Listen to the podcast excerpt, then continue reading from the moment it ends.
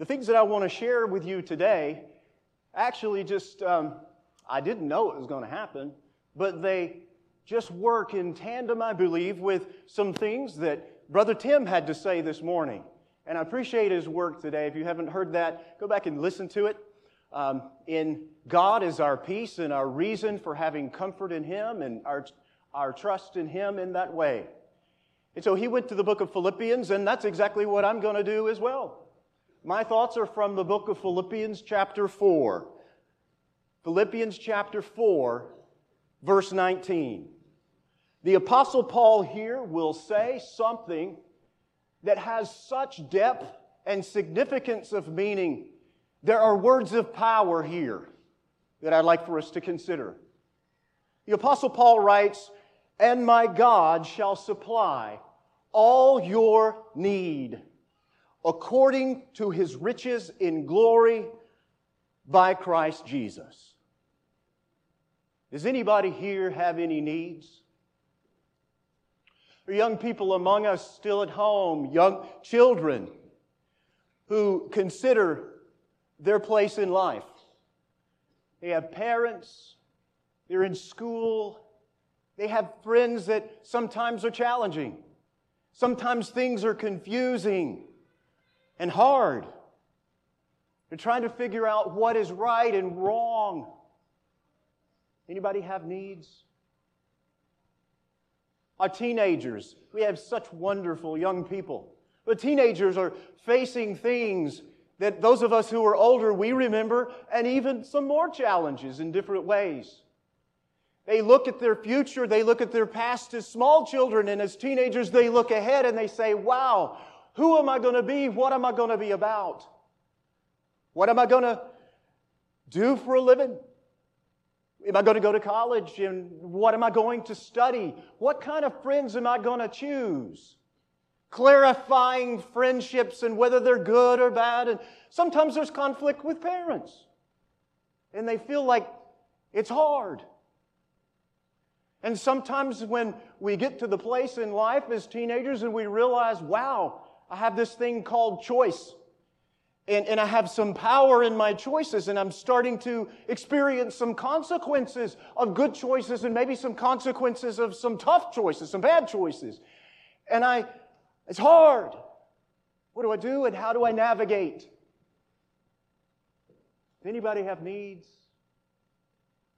The college age, young people who, wonderful young people we have among us here and away at college. They're looking ahead and they're transitioning into an adult life and again wrestling with choices of good choices and choices that bring some painful consequences and sorting through. And again, facing challenges with friends and realizing who really are there for them.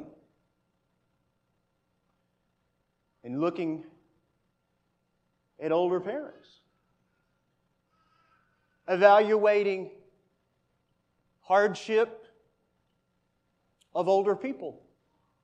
Maybe even sickness, maybe even your own sickness and sickness and ill health of members of the church and otherwise. It's hard. And those who are contemplating marriage, who am I going to marry? What am I going to do with the rest of my life? What kind of person am I going to be as I come into full adulthood? It's challenging. Anybody have needs? Young married people, marriage can have its own challenges. Questioning, how do I go about my role as a husband and as a wife? And I didn't realize all of the pieces, the moving parts of this. And how do we maintain a unity? And how do we work in our personal growth and still bring glory to God? Respecting one another, loving one another, and fulfilling the obligation that God has in our roles as husband and wife. Parents, young, and those nights that seem to go on and on with newborns and months old and And God, please get us through. And then there are two. And newness of this will of this child who says, no, I want to do this. And parents of young people who are challenged with their own identity. Parents who are trying to walk with God. Hold the line of boundary as is appropriate for a parent, and yet still trying to maintain a connection with their child in the middle of a career, in the middle of attempting to provide for their family and balance all of the responsibilities that come as a Christian and a parent and a husband and a wife, an advancing age, in a maturing career, and looking out for our brethren and how we can serve them, looking at needs of one another. How can I help? How do, how do we help? Advancing age in a decline. Maybe not as energetic, but still passionate. And sometimes the days not as passionate for the Lord, wrestling with oneself and saying, well, who really am I? How do I serve God as the decades roll on? What's really valuable? Who's valuable? How do I further develop my relationship with God and serve Him? And then advanced age. How do I spend my future years, whatever they may be, to bring the greatest glory to God? And overcome some of my choices that have set some challenges for me now. And yet having forgiveness and not dwelling in past failure, but walking in the joy of Jesus Christ and de- demonstrating the empowerment that Christ gives for His glory. And standing with others, loved ones, who are also facing their challenges in the same way that I am, and even beyond. Anybody have any needs? This lesson is about God, our communication with Him, and our deep trust in Him. We're going to look at the Apostle Paul, because he said, he wrote to the, to the Corinthians in First Corinthians chapter eleven and verse one, be imitators of me as I imitate Christ. There's a pattern here. There's an example of exampleship that he provides. And how we approach our needs in seeing God and our communication with Him and our trust in Him makes all the difference. Let's look at some considerations. Paul, who is extraordinarily encouraging regarding his own prayer. He says he prayed unceasingly, Romans one verse nine. He prayed always, Colossians one verse three. Constantly, First Thessalonians two thirteen. And night and day most earnestly, First Thessalonians chapter three and verse ten. Paul's larger work was that of the preaching of the gospel. Consider his work. In Colossians chapter one and verse twenty-eight. Colossians one twenty-eight.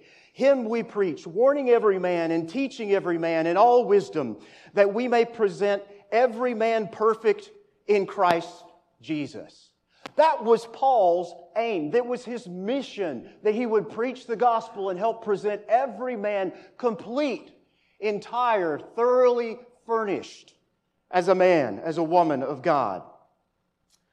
Well, this is an amazing thought. The apostles were chosen as special ambassadors in this work, were supernaturally equipped with the Holy Spirit to have access to the mind of God, God's direct revelation of God's knowledge.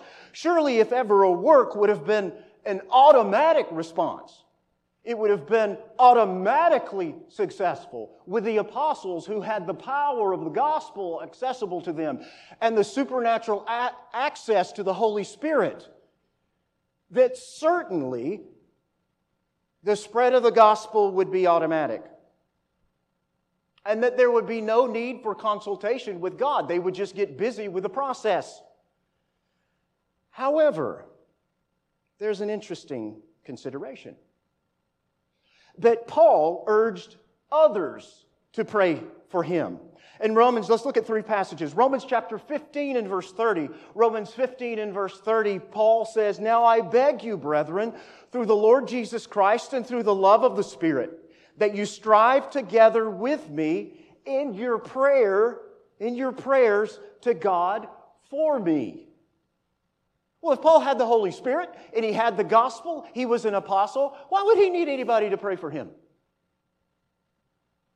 He says, secondly, in Ephesians, for our consideration, Ephesians six, eighteen and nineteen. Ephesians six, eighteen and nineteen. "Praying always with all prayer and supplication in the Spirit, being watchful to this end, with all perseverance and supplication, supplication for all the saints, and for me, that utterance may be given to me, that I may open my mouth boldly to make known the mystery of the gospel." Well, you had the Holy Spirit. You had the gospel. Why would you need anybody to pray for you? Yet he's saying, pray that I might open my mouth and proclaim the gospel. Thirdly, Colossians chapter four, two and three. Colossians four, two and three. The Apostle Paul writes, "Continue earnestly in prayer, being vigilant in it, with thanksgiving. Meanwhile, praying also for us, that God would open to us a door for the word, to speak the mystery of Christ, for which I am also in chains." He's saying there, for the prayers to be offered, that doors would be open for the gospel to be preached. That's remarkable to me. We look at the first century as this age of miracles, indeed so. Miracles that confirmed the Word of God, that confirmed the validity of the gospel of Christ and the Lordship of Jesus Christ. But even in this age, there is a request for prayer that things might turn out in a way that would be favorable towards his mission. Paul and his companions show, I believe, a pretty considerable contrast to many today who act like God's blessing upon the work in the kingdom is rather mechanical and absolute, kind of like running a marketing business. We look at the, the, the profile of, uh, uh, of how what the market segment is and what uh, the, the Google search is, the results, and how many buy through what portal and pathway. And, you know, we can just figure that out. It's all in the numbers, and figure out the proportions and get busy with producing the result, and therefore it happens. But there's more here. Not all of God's blessings are automatic. I'm going to say that again. Not all of God's blessings are automatic. And they're not always mechanical based on what I ask. We, we can consider that in all of the aspects that we were talking about earlier. All of our needs that we may have, whether it's education or marriage or career or church. Church needs, personal needs. These all fit the category of approaching a God not as a machine. You put in, used to be, you could say put in two quarters. Don't say that anymore. Or you put in a dollar. Don't say that anymore. Put in your credit card because they don't take coins anymore. You know, you know what I'm saying? Now some of you are like, what are you talking about? Yeah, they actually took quarters at one point. Some of you may remember the dimes. God is no vending machine. The content of Paul's prayers reveal how dependent on the Lord he saw himself to be. Of the approximately forty-nine instances where Paul either states the content of his own prayers or solicits the prayers of others for specific things, twenty-four express thanksgiving, thirty-four involve intercession, and some contain both. Viewing all of these passages, we can conclude three things. First, Paul prayed for things, but mostly for people. Second, he gave thanks almost always for someone else. And third, he prayed about physical things, but usually for spiritual. That's enlightening. Paul's main concerns were neither selfish nor material. His prayers bore out his claim, for me to live is Christ. Philippians one twenty-one. What was it about Paul that made unceasing prayer so natural for him? What was it? I believe this passage that we've started considering is really the focus and the answer. And my God shall supply all your need according to His riches in glory by Christ Jesus. Let's look at this. He says first, my God. Look at the audacity of the Apostle Paul. My God. He doesn't say our God, although he did in First Corinthians one and verse three. He said our God, but that's not what he says here. He says, my God. Does divinity belong as, as a possession only to Paul? Does he have some u- unique relationship with God that others do not have? Certainly he was an apostle. Well, yes, we are not apostles, but does he have something special that is past that and more core and central to that? He knows, ultimately, that sonship is something that all Christians share with God. So what do we make of this? Use of his expression, my God, Paul's relationship with God was personal. Paul belonged to God and served Him as a faithful servant. As he says in Acts chapter twenty-seven, verse twenty-three, he was God's, and if God's was his and he was God's, then God was his Father, his owner, his master, and his life. Too often, my God, we hear that phrase in the world today. It's used as words of surprise, words of surprise, alone. And, and it really undercuts the power of these two words together.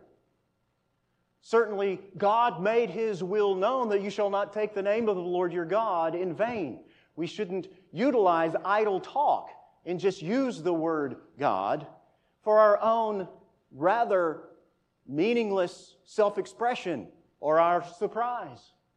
He's to be respected because He's sovereign. He is, above all, our Creator.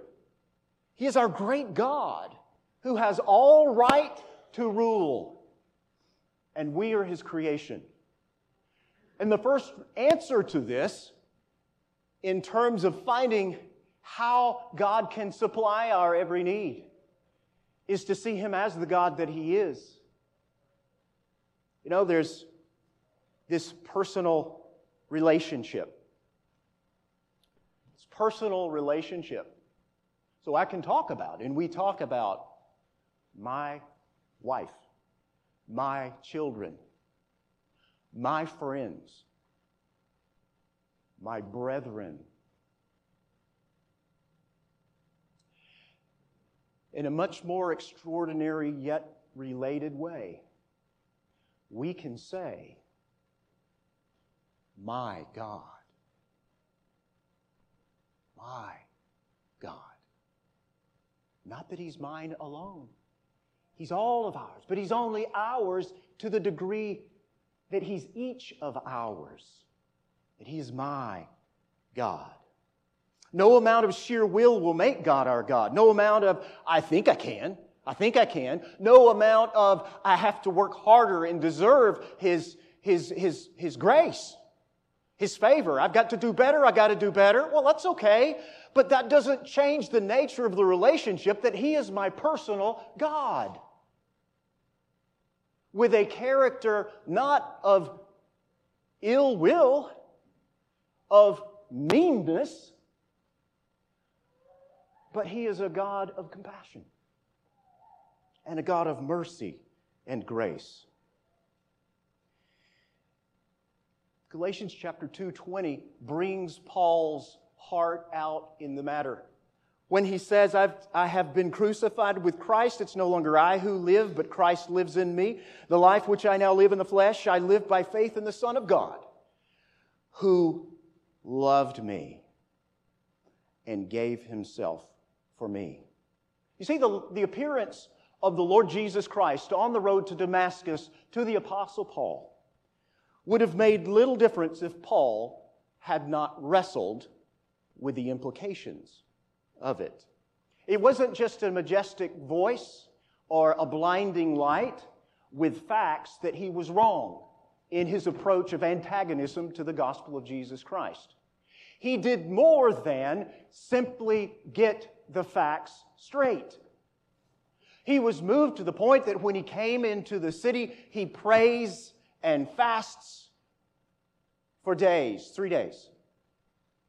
And he is moved by his Lord, his Lord.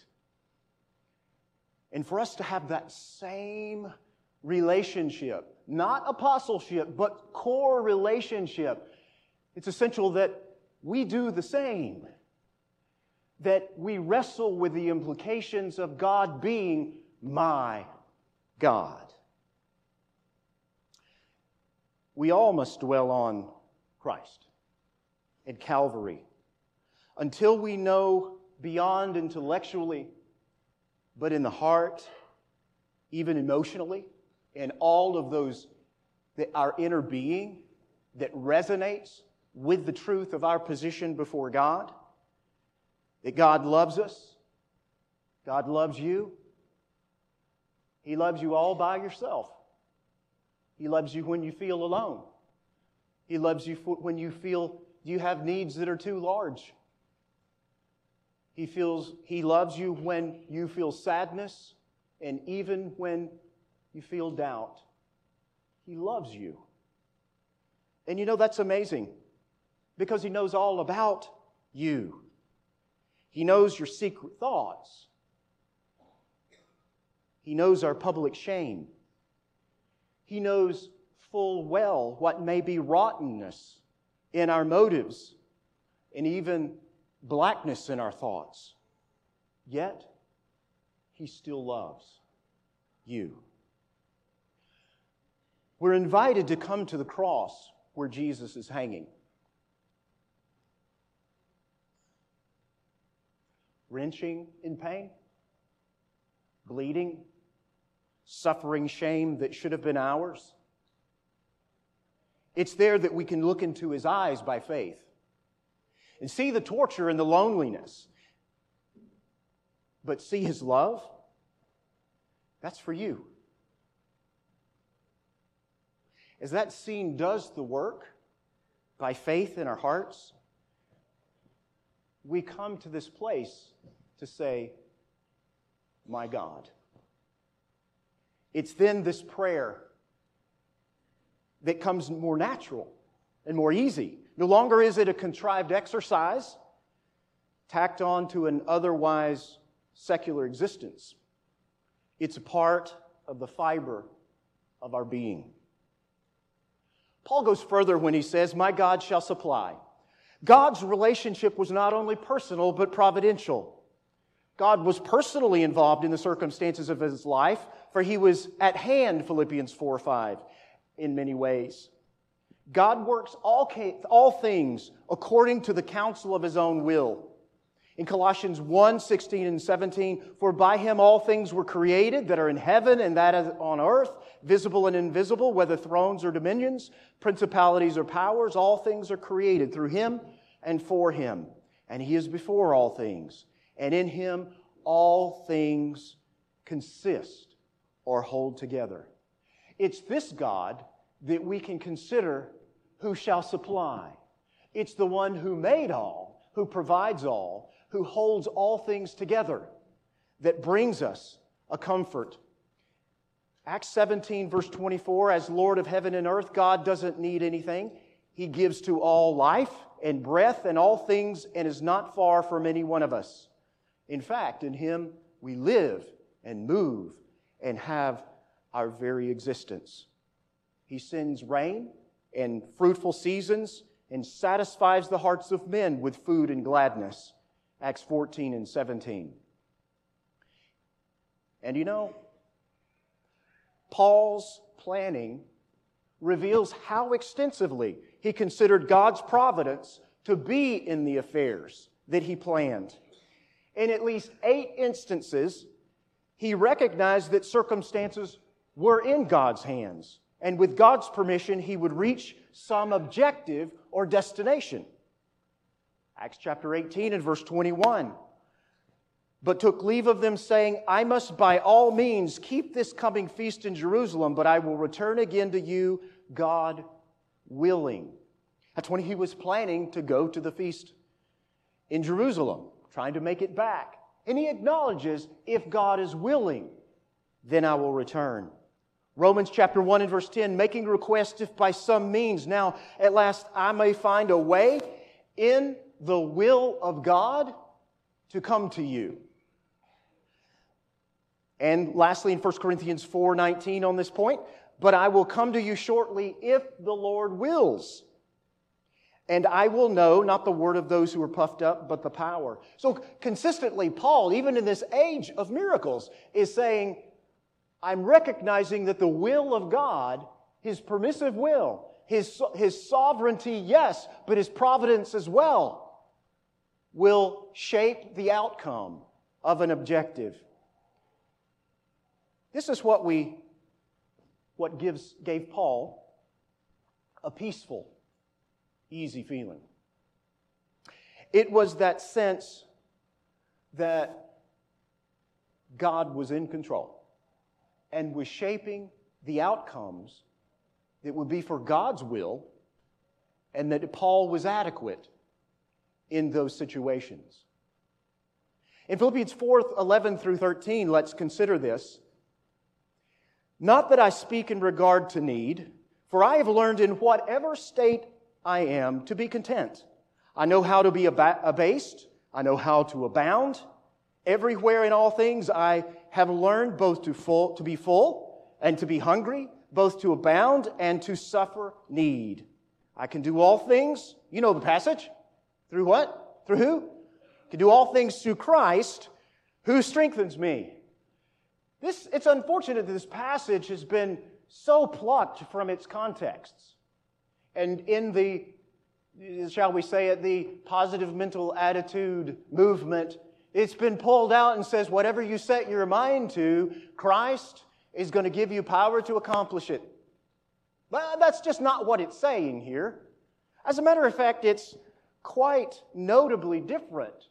Yes, we can, we can accomplish, and we can abound in Christ, and we can do all things. But there's a context here. The context is the circumstances that Paul was in. I know how to abound and how to be abased. Well, why was he being abased if he could, could make, you'd kind of like harness the power of Jesus for him not to be abased? You see? It's more than that. It's Paul saying, I am equal to my circumstances in Jesus Christ. Jesus Christ gives me power in my circumstances.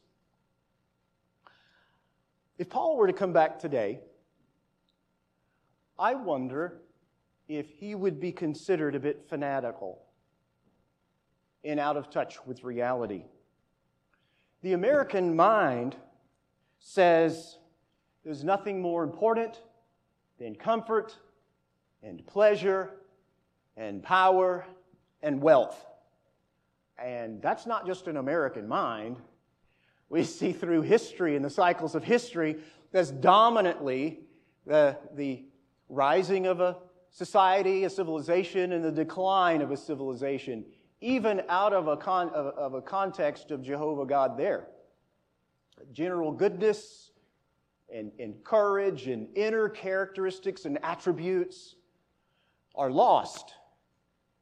And I'm wondering if that's increasingly the case in our own country, the United States of America, that it's so much more audaciously in our face of anti-God, anti-Jesus, anti-spiritual, true spiritual, biblical considerations.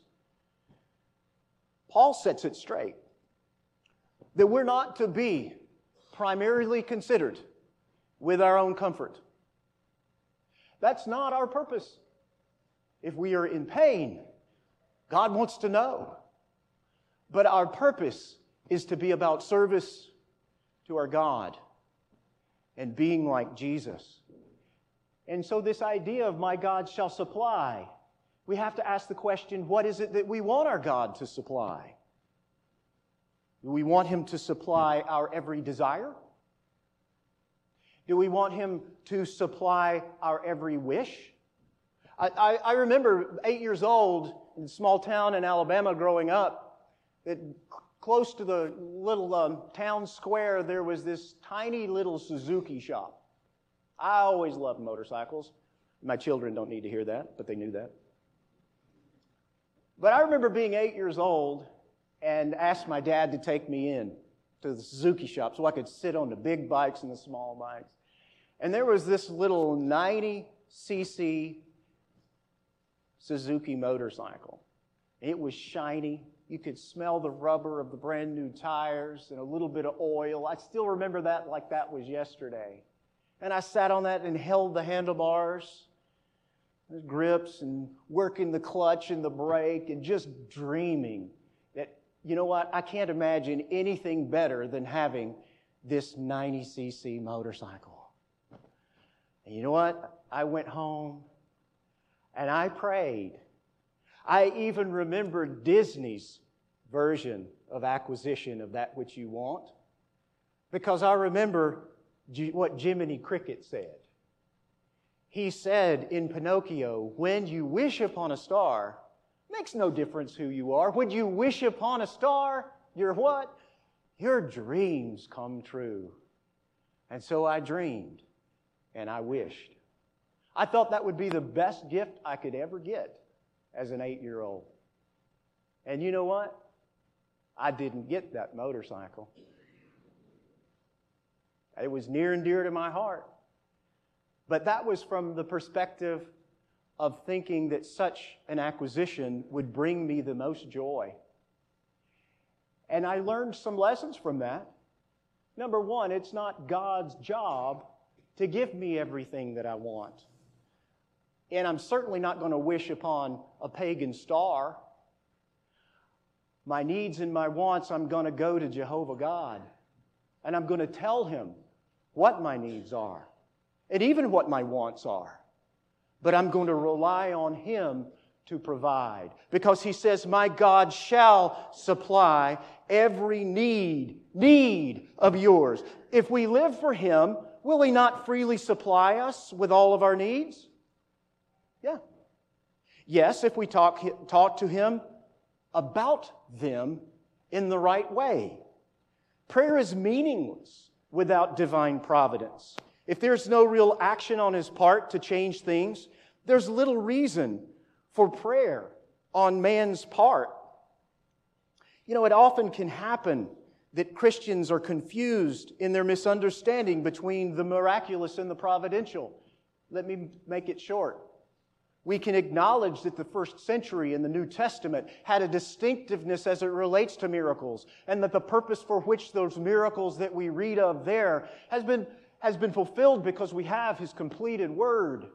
And so we have this category that I believe one thousand percent in, and that is the providence of God. And that it's easy to categorize, well, since there's no more miraculous, which God directly intervened in in a supernatural way, that it's therefore providence, and it's given, a, and I'm just saying the mindset, it's given about the same attitude as if it doesn't exist at all. It's some mystery box without a powerful God who is accomplishing in that providence. You follow me? Just because I agree that it's providence doesn't mean that God is not active. You see, it's easy to put it in that mystery box and say, well, I don't know how, and then treat it as if he's not doing anything anyway.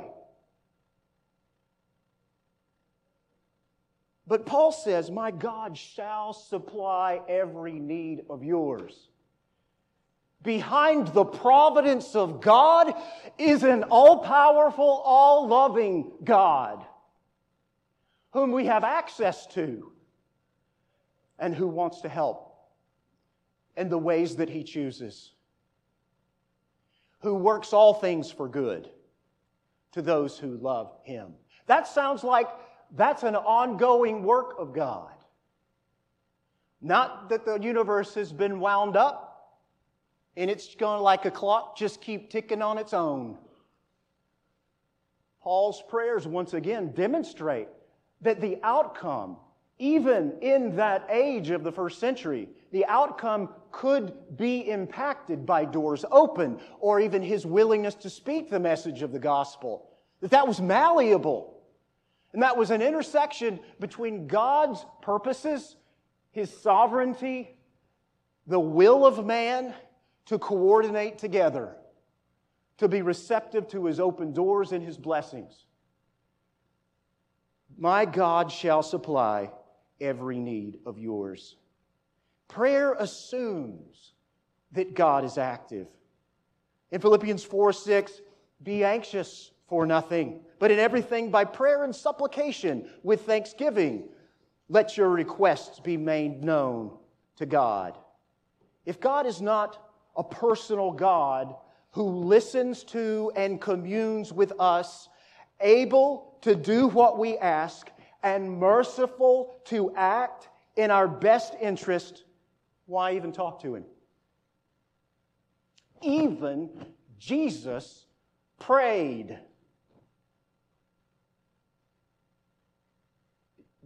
Isn't that astounding? He who created the universe, who upholds all things by His power, and all things consist for Him and to Him, even in the flesh, Jesus Christ prayed to His Father. Was that just for some emotional release? Was that just to provide an example for us? I don't believe so. Jesus Christ lived in a world as a man, restricting His access to, as a man, the power that could personally benefit Him to a large degree. He lived like us. So He lives to give us an example to pray, but it's an authentic example because Jesus lived with a sense of need for His Father because of His confidence in the Father to provide. And you know, so much of this is, it comes down to a thanksgiving. Could it be that if we don't believe that God is blessing us in active, in His providence, in the ways that He does today, could that be one of the problems driving ingratitude?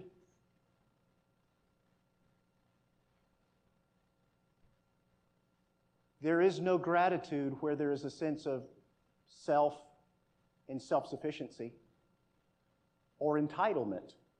I deserve this, and I'm going to do it myself, and whatever came, it's mine. But when we see God's blessing, that He is personally interested and that He is personally blessing each one of us, that I can say, thank you, God. And when we're singing songs like Behold Our God, He's not so remote as to be sealed off from our heart, our spirits, and our soul. He is moved by those who are moved by Him. His ear is inclined toward those who would humbly see His power. And He's willing to bless those who see Him for who He is. We must believe that God is not only great and good, but that He's one trustworthy of all that we are. We must trust Him, no matter what our need, And Paul didn't always get what he asked for. As we close, of course. In Second Corinthians chapter twelve and verse seven, lest I should become exalted beyond measure, by, uh, above measure by the abundance of the revelation, a thorn in the flesh was given to me, a messenger of Satan to buffet me, lest I be exalted above measure. Paul even ceased to pray for its removal because he saw that there was a beneficial outcome towards its continuation. It was thorn in the flesh, whatever it may have been. And he even goes on to say that I would rather boast in my infirmities that the power of Christ may rest upon me. So he's saying, even in my weakness, even in my sense of need, where I have prayed to God, I'm going to see that as an opportunity to magnify the power of God, of Jesus Christ, who empowers me, that I continue joyfully on the path, joyfully running the race set before Him, keeping the eyes on Jesus, looking to Him, the author and finisher of His faith. That's what he did. So, does God have a sense of our need? He knows. But His knowing does not provide us all of the benefit unless we approach Him with our hearts in the way that Paul did and say, my God shall supply all your need in Christ by His glory. So we can say, with affirmation of, of our own faith and with one another and with one voice, Lord, I believe. Yes, I believe. I cannot doubt or be deceived. The eye that sees each sparrow fall, His unseen hand is in it all. My God shall supply your every need, my every need. He loves us. He's given His Son for us. He's promised us access to all blessings in Jesus Christ, spiritual blessings. Let us see Him for who He is, without entitlement, and without a sense of omnipotent self, but see ourselves as his, his creation, endowed with sonship and daughtership in Jesus Christ, to bring proclaiming glory and honor to His name in this life and in the life to come. You listened so well, and thank you for your patience this morning. We're going to stand. If you need to make your heart and life right in any way this morning, and you'd like our help, we ask you to come as we stand and sing. Thank you for connecting with us this morning. We're so thankful that you were able to do that. If you have questions, we'd love to have the opportunity to talk to you. You can contact us at w w w dot the bible way dot com or questions at the bible way dot com. questions at the bible way dot com. We'd love to have you in person. Come if you can, but thank you for connecting with us.